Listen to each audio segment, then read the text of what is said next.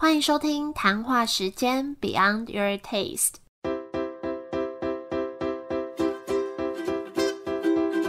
我是佩佩，谈话时间是我和 Irene 创立的美食平台，我们将会在这里挖掘美味餐点以外的小巧思与故事。这集要介绍的台式料理是我们也很常吃到的米粉汤。那今天这间店叫做胡涛米粉汤，把我们原本印象是小吃摊才会出现的米粉汤加入各种不同的食材元素，像是蛤蜊、鲈鱼等等，并且希望未来可以发扬到海外，让国际上也可以有更多人认识台湾小吃。那今天很开心邀请到胡涛米粉汤的创办人比利来分享，我觉得他也是个很不简单、很有想法的创业家，那等等可以听到他对于这个品牌的理念跟愿景，那就欢迎比利。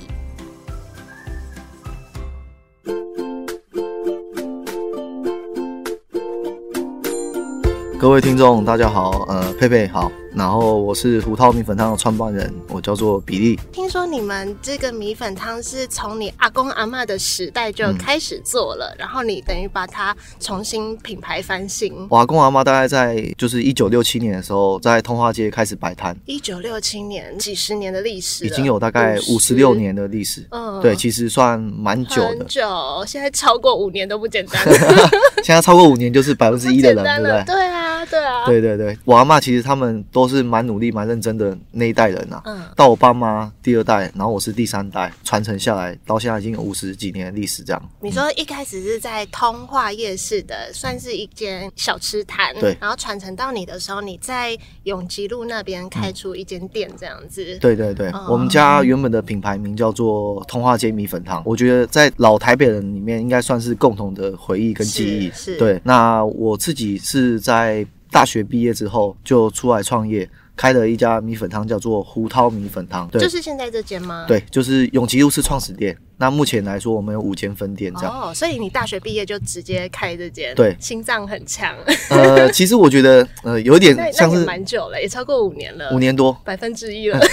运气好了，因为这五年真的经历蛮多事情， 对,、啊、多事情 对, 对对对，有疫情，然后又有非洲猪瘟，又有一些就是我们自己内部的问题、啊、其实真的蛮不简单的，不简单、嗯、那如果请你用一句话来形容这个品牌你会怎么形容？我觉得我对我们品牌的一个目标跟使命就是我希望可以把米粉汤也可以从一般的台湾小吃做到标准化，然后连锁化、嗯、甚至未来我们有能力可以把米粉汤走到国际化。那我常用一句话来来讲这件事情，就是我希望可以从通化街开到华尔街。哎、欸，很棒。哎、欸，对对对，这是我一个想法。对，我很少在美国看到米粉汤，应该是没有啦，真的好像没有，这样一想，对对 对, 对，我觉得很多台湾小吃真的都做得很好，口味很好，但是真的需要一定的包装，一定的管理能力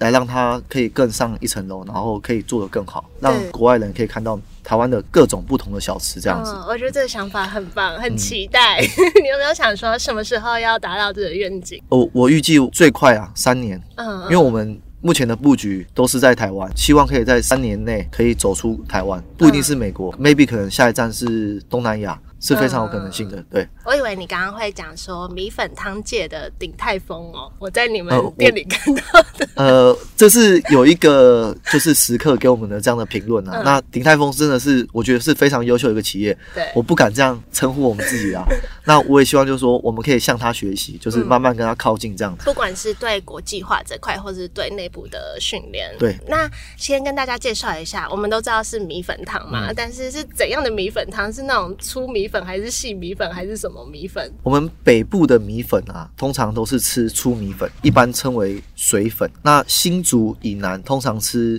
细的米粉，大家比较常见的那种，那叫炊粉。这个的话有点像是地区性的小吃啊，其实在北部几乎很多小巷弄内，大街小巷夜市都会卖米粉汤，对，都是卖那种我们家传统的粗的那种，对，然后加一点芹菜啊跟那个什么油葱酥、哦、对对 对, 对，我们家原本通化街米粉汤也是卖传统的米粉汤，就是像你佩佩刚刚讲的，就是粗米粉加芹菜加油葱酥。那到我这边的话，因为我是属于比较年轻嘛、嗯、所以我希望可以让这个品牌可以更有一些创新的元素，更活泼一点，所以我后来有慢慢试了一些新的元素，像是布拉提米粉汤、嗯嗯、咖喱米粉汤，咖喱曾经有一小段时间有卖过。接受度高吗？呃，就是接受度不高，所以才 不, 不在。好难想象哦。嗯，对对对。嗯、然后后来还有出我们最出名的霸气龙虾米粉汤、嗯、蛤蜊米粉汤、鲈鱼小卷，这些都是我们在米粉汤上做的一些创新。我们那天就是我点蛤蜊，然后我男友点小卷，超好吃哎、欸！而且汤头会不一样。对，你们是有分开的汤头吗？还是因为加入海鲜让它的汤头变不一样？我们的汤底都是用我们已经 熬, 熬煮大概四五个小时的大骨汤底、嗯，我们会就是每一碗蛤蜊、每一碗小卷、每一碗鲈鱼都是一锅一锅煮。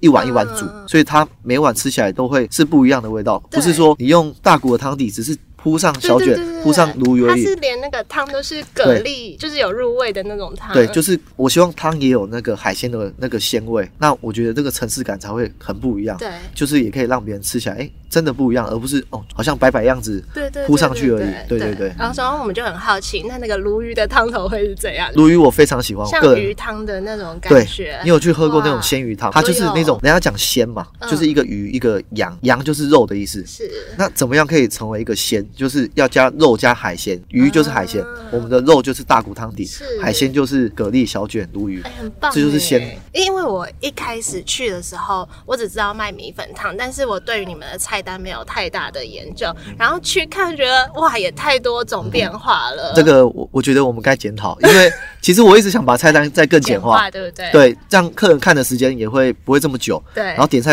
的速度会更快，翻桌率会更快。以经营的角度是这样。对对 对, 对，这个 我, 我听到蛮多意见的，谢谢佩佩给我意见。那以客人角度就觉得说哦选择很多种，但可以换、嗯、就是季节限定的换法这样子。对对 对, 对。那你自己最喜欢鲈鱼那一道？我我觉得鲈鱼是我最喜欢的口味，但是就像我们创业者，有时候我们自己喜欢不代表说它会卖的最好。对对，大家好像还是会可能看到啊小卷米粉啊，可能台南那时候蛮红的。对、嗯、没错，所以佩佩也真的猜对了。我小卷米粉汤是卖最好的，但真的好吃。你会觉得第一次去的人要必点什么吗？痛风蛤蜊米粉汤，还有豚白小卷米粉汤。对，如果有吃芋头的人，非常推荐芋头米粉汤。我们的芋头米粉汤真的非常非常好吃。我们的芋头米粉汤的做法是，我们会先用大骨汤底去熬那个芋头泥，嗯嗯，我们是把芋头熬到泥成泥状之后，再结合大骨高汤再去煮一次。所以一般的芋头米粉汤它是炸好的芋头块，然后就是这样炖煮炖煮，所以它那个汤头只会有轻微的那个芋头香气。但是我们的芋头米粉汤，它是因为我们这样的做法，导致它汤底本身就有非常浓郁的芋头味，也是不一样的地方，那也会比较高纲啊。对，推荐给喜欢吃芋头的人。对，非常推荐。还有其他品项是你觉得要点的？因为我们那天点超多，嗯、我们连卤肉饭了什么都 OK OK 点一堆。其实看了都很好吃。我一直不想讲这一点，就是说，因为我们是米粉汤店嘛，对。但是我们曾经我们的卤肉饭、红烧肉啊，对，就是红烧肉也非常好吃。啊、那我们的卤肉饭呢、啊嗯？我们曾经被一个就是网络的美食平台网友票选是，因为它是评选台北三十九家最强卤肉饭、嗯，然后我们第八名，嗯、我们超过很多名。所以我就觉得说我该开心还是该就是该伤心、嗯嗯、我的米粉汤怎么没得奖？对，那竟然是卤肉饭。 对, 對，所以卤肉饭也蛮好吃的。那你当初或是你你知不知道你们的上一辈当初为什么会用米粉汤这个东西来做就是你们卖的产品？嗯、其实历程都是经由我的长辈告诉我，大致上是这样。因为我阿公阿嬤他们那时候开始卖的时候，不是只卖米粉汤，他们有卖过蚵仔米刷，有卖过四神汤，然后有卖过冰，但是后来他们就是可能哎米粉汤卖最好，所以他们把米粉汤留下来。对对对，所以你算是从小吃米粉汤吃到大的。真的看到米粉汤就怕。那你说以前叫做通化街米粉汤，对，那你变成胡涛米粉汤，当初为什么胡可以理解，因为你们的姓氏嘛，那个涛又有什么意义吗？为什么叫胡涛？胡这个字我当初在取的意思是因为我们家原本叫做胡记通化街米粉汤，我希望做到一个传承的一个意思，所以我第一个字取用胡。那饕这个字是属于老饕的意思，老饕他的意思就是说很会吃嘛，很会吃的一个人。那我希望很会吃的人也会喜欢上我们家的米粉汤，所以我取叫胡饕。有你们的 slogan 是没吃过胡饕不要说你是老饕。对，吃过胡饕才算老饕。、哦、吃过胡饕才算老饕。对对对对。那你的背景是跟这个相关的吗？因为我我也听过蛮多可能家里做什么但他就不想要传承，但是你是选择传承这条路，那为什么会这样选择？其实很多人不传承，我也懂为什么，因为我当初也是不想要回来做米粉汤。我当初最大大的梦想是我想要去当一个五星级饭店的总经理，嗯，因为让别人感觉就是很高大上的一个工作，并且是职称，然后收入应该也不错。但是我自己进入到饭店业去工作之后，我就知道说你要爬到那个位置基本上是不太可能的，不是你能力不好，是有基因问题，而且他们那个金字塔这么大，这个是非常困难的事情才能够达到那个位置，那也不见得你一辈子都在那边做就可以做到这件事情。所以那时候我就回来想一下说我到底以后要做什么，然后我当时也是读实践大学的餐饮管理学系，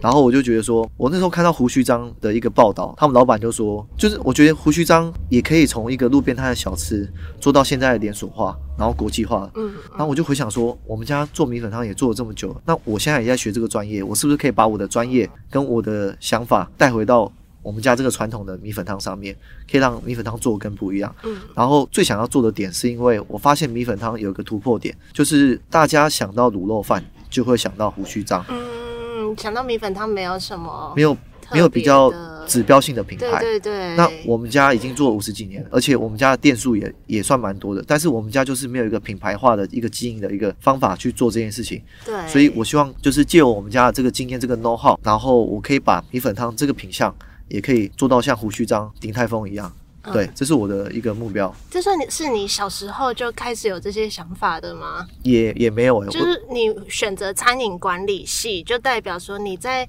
可能高中大学的时候你就曾经有类似的愿景。呃，读餐饮管理学系是一个意外因为我直到上大学之后我才确定这件事情。那，嗯，那时候在填志愿的时候我们会填第一个顺位、第二个顺位、第三个顺位哦。我第一顺位原本是填那个福大那个企管系，嗯嗯嗯，因为我就觉得说读企管系以后要管什么公司都可以啊，对，我要管饭店也可以，对对对，我要管什么什么公司我我都可以做，好死不死我就成绩不好，成绩不够，然后就不小心上了实践餐饮管理学系，嗯，但到头回来我觉得看这件事情的话我觉得是老天最好的安排，嗯，因为如果我读福大企管的话我可能不会毕业，因为辅大企管是比较属于学术性的一个系嘛，那我们餐管系是比较实作性的系，因为我喜欢实作，我不喜欢读书，嗯，我喜欢真的去做然后学到东西。那我们餐馆系就会给我们一些就是烘焙课啊、西餐课啊、中餐课啊、服务课、品酒课，这些都是很实际可以去做的东西，所以会让我从中间抓到一些兴趣，抓到一些乐趣，然后才会让我顺利的从大学毕业对对对对。所以你算是从以前就在家里或是其他餐饮店有打工过吗？升大学的第一份工作是去王品，第二份工作是去全台湾最大的美牛进口商叫做美孚，嗯，他们的美孚牛排工作，他们是一个非常高级的餐厅，对，所以我去那边学到非常专业非常好的一个服务。然后我第三份工作是在我们学校，因为我们学校有开一个实习咖啡厅，对，叫做 C U Cafe。 那时候我们这一届很幸运的是我们是可以去承办就是筹备这些所有咖啡厅的细节，嗯，所以我那时候是也是，欸，这很棒的经验，欸，真的很棒的经验，因为那时候我也是呃勇敢的举起我的手说我愿意当这个咖啡厅的经理，嗯，是，就是跟我另外一位伙伴一起去主导这件事情。是，那我觉得就是我很感谢那时候我勇敢的举起这只手，所以让我在中间学到很多东西。至至于到第四份工作的话我就到君悦饭店去了。所以你反而没有在你们家打工或者是工作？我从小就在我们家打工，我就是从很小很小的时候，对，我幼稚园的时候选择幼稚园太小了，对，真的真的我我们就是俗称的那个夜市小孩。那幼稚园你要干嘛？行李干，就是我们可以做收碗，可以算钱，啊，我曾经还可以帮客人点餐，就是呃，你去那种路路边摊吃饭，他一定老板问你说要吃什么，我们就会开始抓掉，然后给里面出差，啊，就是童工，对，童工，非法非法雇佣童工嘛，对不对？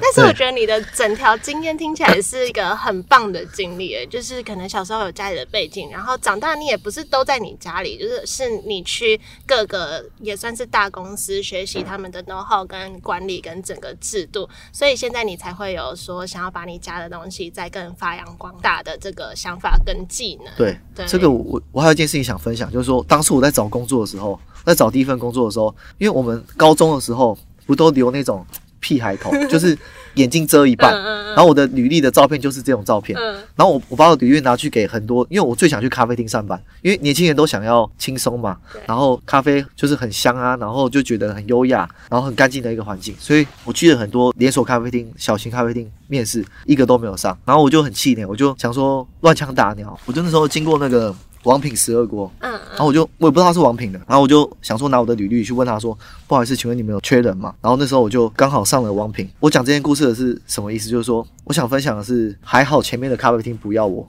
我才有机会接触到我的第一份工作王品，因为它带给我非常多的启发跟以后观念正确的一个导向。是，对对对，我觉得人生真的，你不觉得很多事情其实都是有冥冥注定或者是安排的？对对，就是你可能现在不如意，但是感觉那就是可能未来会给你的一些机会的起源之类的。对，这真的是我觉得很多事情回想之后都觉得这是上天最好的安排。对啊，然后我们在经历事情的当下，其实我们只要突破那个坎，对，其实你回头看这些事情永远都是小事，因为你我未来还会遇到更严重更大的事情。那除了你刚刚讲的，你觉得你在经营这个品牌还有没有什么理念是不管你想要传递给消费者或是传递你自己内部的伙伴？我希望我们借由这个品牌，除了把米粉汤可以做得更好，然后发发扬到国际去嘛，我希望可以打造一个，就是因为餐饮业其实大家都讲很坦白的是，付出的努力、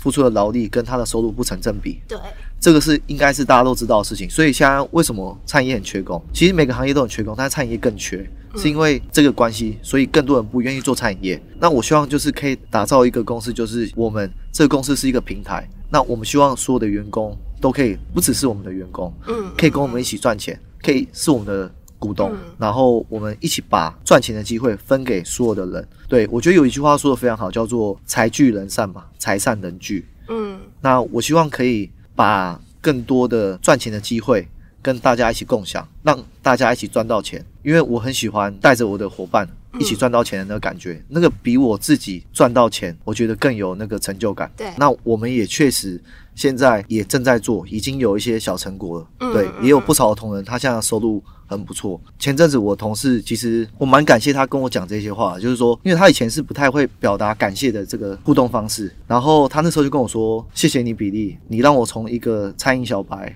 然后到现在我有能力成家了，这是一个最棒的回馈。对，我做的事情确实有人感受到，也有人实际拿到，不是画大饼。我的同事他也很感谢我，我也很感谢他跟我讲，因为这就是我要做的。嗯，你不觉得有时候扩店不一定是为了自己吗？是为了创造舞台给你的伙伴们。对，我我觉得这个是真的是这样，因为坦白说，呃，如果一个老板只是养家糊口的话，我觉得一两间店、两三间店就够他赚了。是，只要是赚钱的店，大概这个店数就可以了。但是如果一个老板他的目标就是两三间店的话，你的下面容不下更多的人才，因为他们赚不到钱，他们就不会选择这个公司，他们就不太会有太多发展的机会，可能真的就是啊点餐然后做餐这样子而已。对，因为他们没有更多就是解决困难的机会，例如说升上店长、升上督导、升上那个区区域经理或是干嘛，这些都好，或者是说他们可以变成品牌的制造者或是一个发想者。这些我觉得都是只有我们公司不断的变大，嗯，他们才可以解决更困难的问题，他们才可以创造更高的价值，他们才可以得到更好的收入。嗯嗯嗯，对，这个是很坦白的，不可能说我叫他来收碗，我给他十万块月薪，这是做不到的事情。对，啊，对。然后你刚刚说你大学毕业就开这间店，嗯，那也蛮年轻的，在当时的你，你有觉得在管理上有什么很困难的地方吗？嗯，或是特别挫折的？那时候我创业的时候我是二十三岁，在二零一八年六月九号我们开了第一间店面，我那时候我才二十三岁。然后其实我在创业之前，很多人跟我讲说你还年轻，你的历练可能还不够，所以不建议我创业，连我爸妈也是都这样想。那我觉得那时候因为我在二十二岁的时候，我就有去找了一些，就是像我以前在王品的店长，我把他邀请来跟我一起创业，然后或是我以前在饭店的主管都邀请来跟我一起创业。我觉得既然他们愿意相信我这件事情可成，然后我也非常努力的去准备，那我就应该要勇敢的去闯。嗯嗯嗯，所以那时候我就是二十三岁开这家店，然后我也真的尝尽了苦头，因为真的太年轻，所以在管理上面或是任何事情上面真的经验都不足。嗯，所以那时候我们大概前几个月都一直被骂，而且是被骂爆。对，连我的房东都他都表明说我不看好你，就在现在就是那个永吉路那家店，他都会觉得说当时我真的不看好你。那我觉得那个都是自己的问题，就是自己要尽快的去改进。所以我现在会比较建议就是说，还是要真的又有一点历练的时候再创业，那个失败的那个几率会比较低。那又是什么让你这样子撑过去的？我觉得我非常感谢我的团队，就像我刚刚讲的，我把王品的店长拉过来，我把饭店的主管拉过来，因为有他们，所以让我有一个核心的团队是稳定的，然后他们会一直在我身边帮助我，然后陪伴我，然后我们就是这样关关难过关关过。嗯，对，所以我一直都对我当初的 那, 那几位元老的成员，我都有好处有利，我一定跟他们分享。嗯，对，因为我真的觉得创业是蛮不简单，就是在心智这一块啦。我觉得早发生真的有早发生的好处。对啊，因为虽然我们家从小就是做餐饮的嘛，所以我从小其实我的心智也比一般的年龄还要再来更成熟。嗯嗯，那在我创业的时候，虽然经验不足，但是我也真的是有很很快的去把这件事情调试过来，然后并且把我们的自己的东西做好，所以我们才有机会存活到现在嘛。我觉得早创业还有个好处，就算你失败了，你还有很多年可以再重来嘛。但是如果我们今天已经四十五岁五十岁，你可能有小孩了，对，你可能有比较大的经济压力或房贷，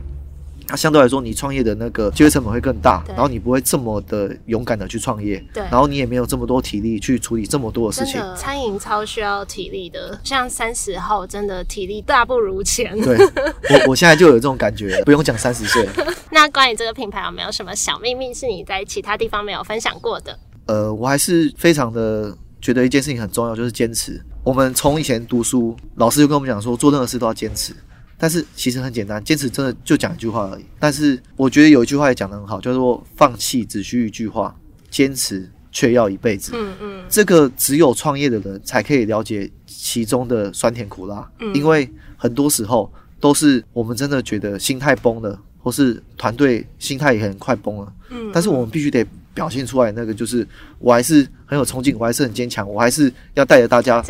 在死死里复活嘛。对这些东西，所以我觉得创业者真的可以学到很多东西。然后你只要记得什么叫坚持，坚持就是你要努力到你无能为力，努力到别人跟你讲，或是这个环境跟你讲，比利你该休息了。嗯嗯嗯，我才会我才会休息，不然我不会自己喊卡，因为我喊卡不是我的家庭，我的老婆就是暂时没有一个很好的生活可以过，或是其他的亲戚，我的爸妈也都好。我觉得我喊卡是我还背后还有一群我的同事，我同事的家人，这些这些都是我的责任，所以我必须得更坚强的继续走下去。嗯，对，对你刚刚讲的那个我也蛮有同感，就是你有时候，嗯，像我也是一个很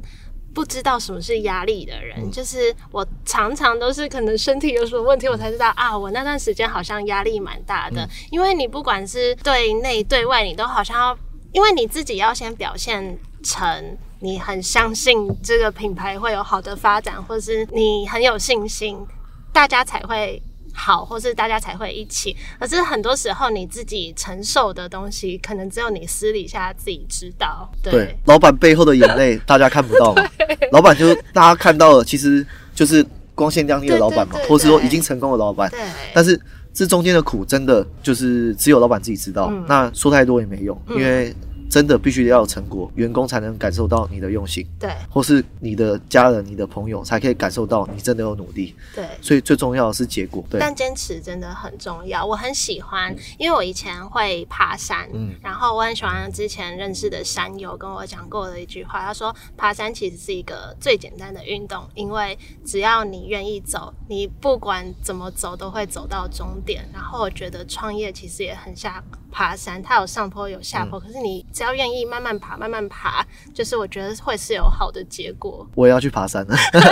那最后你可不可以再一次介绍这间店，可是是用三个关键词来形容？创新、传承、希望。创新就像我刚刚讲的，我们创新了很多不同的品项，我们接下来会在服务上面做出更多的创新，我觉得大家拭目以待。嗯嗯，这是我们最近正在做的事情。还有包括我们有跟一些品牌去做联名，我们接下来会跟一个非常绝对突破大家，真的吗？好期待哦！想象的一个品牌去做联名。嗯，对，然后再来是传承，传承就是传承我们家这个古早味的一个味道。对，我希望以前呃，你的爸爸妈妈、你的爷爷奶奶带着你来，就是通化街吃这个米粉汤。我希望你以后带着你的儿子、你的孙子来吃胡桃米粉汤。嗯，真的，我觉得像现在其实这一辈的人已经比较少去吃这个东西了。嗯，然后我就觉得下一辈有些台湾的小吃或是台湾料理很难这样被传承上去，比如说昂古粿好了，就好像有一种停在我们这一代的感觉、嗯、但是我觉得你把它翻新，不管是店装的翻新或者是产品的翻新，就很有机会把这个老东西继续传到下一代下去。是是、嗯、然后你刚刚说最后一个希望，对，是希望，因为我们在做一件事情，就是不止把米粉汤做好，我们希望可以借由米粉汤这个品项这个赛道，然后让更多的台湾小吃知道说台湾小吃其实很多都很棒、嗯、那很多都非常有希望。但是我希望，因为台湾小吃有 百分之九十 以上的都是小规模营业人、嗯、他们比较没有一些比较好资源或是比较呃好的一个思维一个 know how 去把这个小吃做到更好，做到连锁化，对，甚至未来可以走到国际化嘛。对，那我希望借由我们公司做米粉汤这件事情，也可以带给更多的台湾小吃希望，甚至我们可以以后跟很多的台湾小吃去做合作，然后我们一起把台湾小吃发扬到国际、嗯、因为我们已经走过这个过程了嘛、嗯、那我们就是有这个 know how 了，我希望可以借由合作的方式，可以更快速的把更多台湾小吃带出去，这样子真的好期待。你刚刚想这个，我就想到一个画面，可能未来在美国的某一个 plaza， 然后就看到可能很多台湾小吃汇聚的一个，对对 对, 對。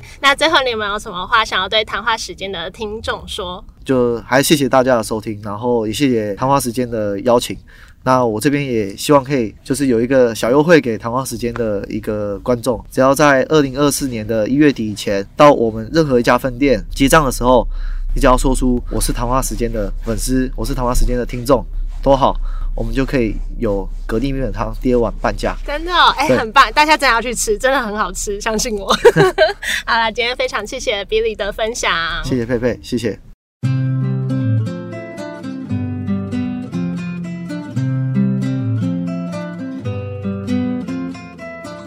谢谢比利精彩的分享，我觉得可以把家里的东西，这个台湾小吃在我们这一代继续传承下去，并且是很有理念，而且还有这个能力把它发扬光大，是很不简单而且值得佩服的事情。那非常期待他们可以把米粉汤从通化街开到华尔街，让不管是在异乡的游子或是外国人都可以品尝到这个台湾味。那也非常推荐大家有空可以去吃吃看胡桃米粉汤，汤头真的是像我们在节目聊到的，融入海鲜的鲜甜，而且因为我那时候吃的是蛤蜊米粉汤，就蛤蜊非常多，不是只有几颗做做样子而已。那如果有去品尝的话，也欢迎来跟我们分享你的心得。那这集会有一篇专栏文章在我们的官网，大家也可以去看看。那如果喜欢的话，也欢迎帮我们把这集节目跟专栏文章分享出去，给更多人听到看到，让更多人可以听到店家除了在美味的食物以外，他们背后的更多理念跟故事。那今天就分享到这里，希望你们会喜欢，我们就下周见，拜拜。